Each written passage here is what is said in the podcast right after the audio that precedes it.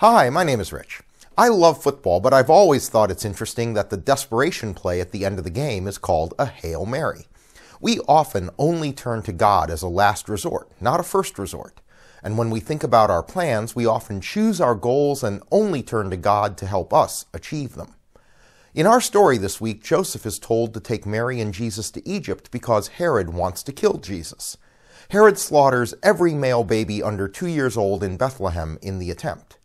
We don't have a historical record of this, but it was entirely within Herod's character. He was extraordinarily cruel.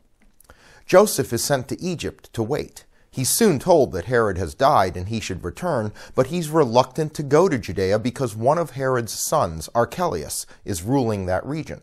Archelaus was just as cruel. He's then told to go to Galilee, where another son, Antipas, is in charge. He's not as bad.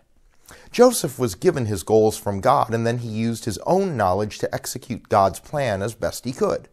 That's the better way for us. Let God cast a vision for your life, and then you use your talents and skills to execute God's vision.